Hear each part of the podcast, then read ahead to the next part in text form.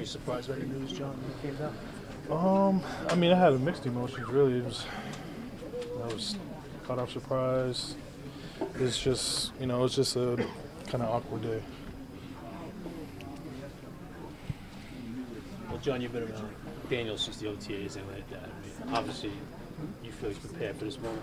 You come Yeah. preparing, he- film study wise and all that. Absolutely, we are all confident in him. Just the way he, he approaches every day, the way he prepares, and uh, yeah, it'll be exciting to see.